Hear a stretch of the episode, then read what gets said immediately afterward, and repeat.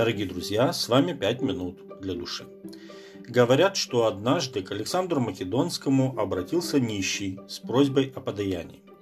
Македонянин достал пару золотых монет и дал ему. На это один из приближенных Александра сказал, что бедолаге хватило бы двух медных монет, и он был бы доволен.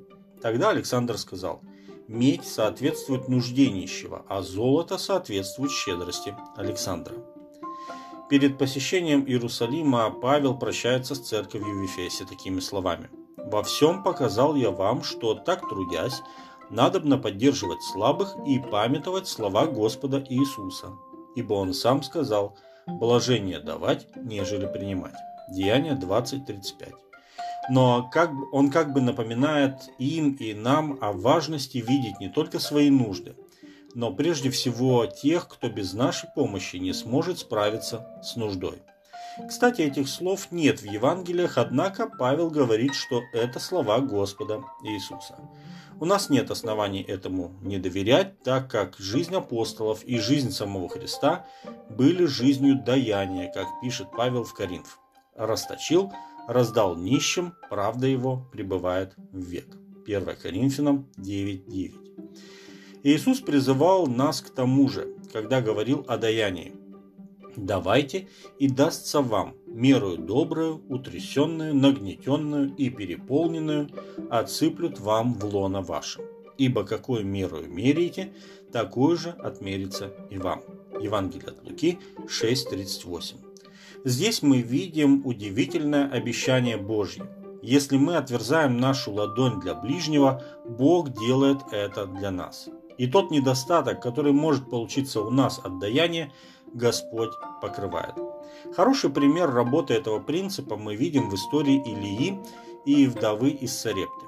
Когда мука в ее доме не заканчивалась, и она могла прожить время голода, но для этого нужно было сделать шаг веры – накормить Божьего человека тем последним, что осталось в ее доме.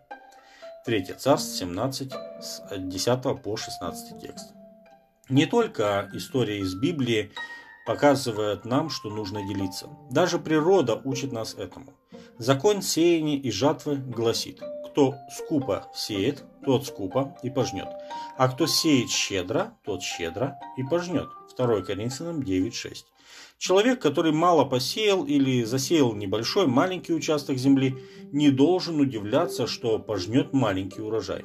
Если он хочет сохранить семена и не придаст их земле, он вообще ничего не получит.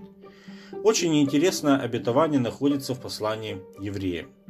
«Ибо не неправеден Бог, чтобы забыл дело ваше и труд любви вашей, которую вы оказали во имя Его, послужив и служа святым». Евреям 6.10.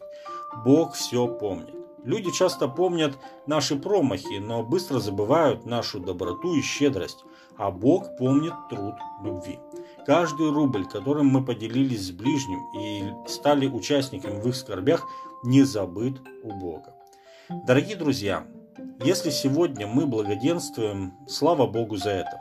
Бог может послать нам навстречу тех, кто сегодня нуждается. Это могут быть люди, попавшие в тяжелые жизненные ситуации, или лишившиеся работы, люди, чья нужда будет для нас очевидной. Не пройдем мимо них, исполним Божью заповедь. Ведь Он сказал, я повелеваю тебе, отверзай руку твою, брату твоему, бедному твоему и нищему твоему в земле твоей. Будем послушны этому Слову Божьему, и пусть Господь вас благословит. С вами были 5 минут для души.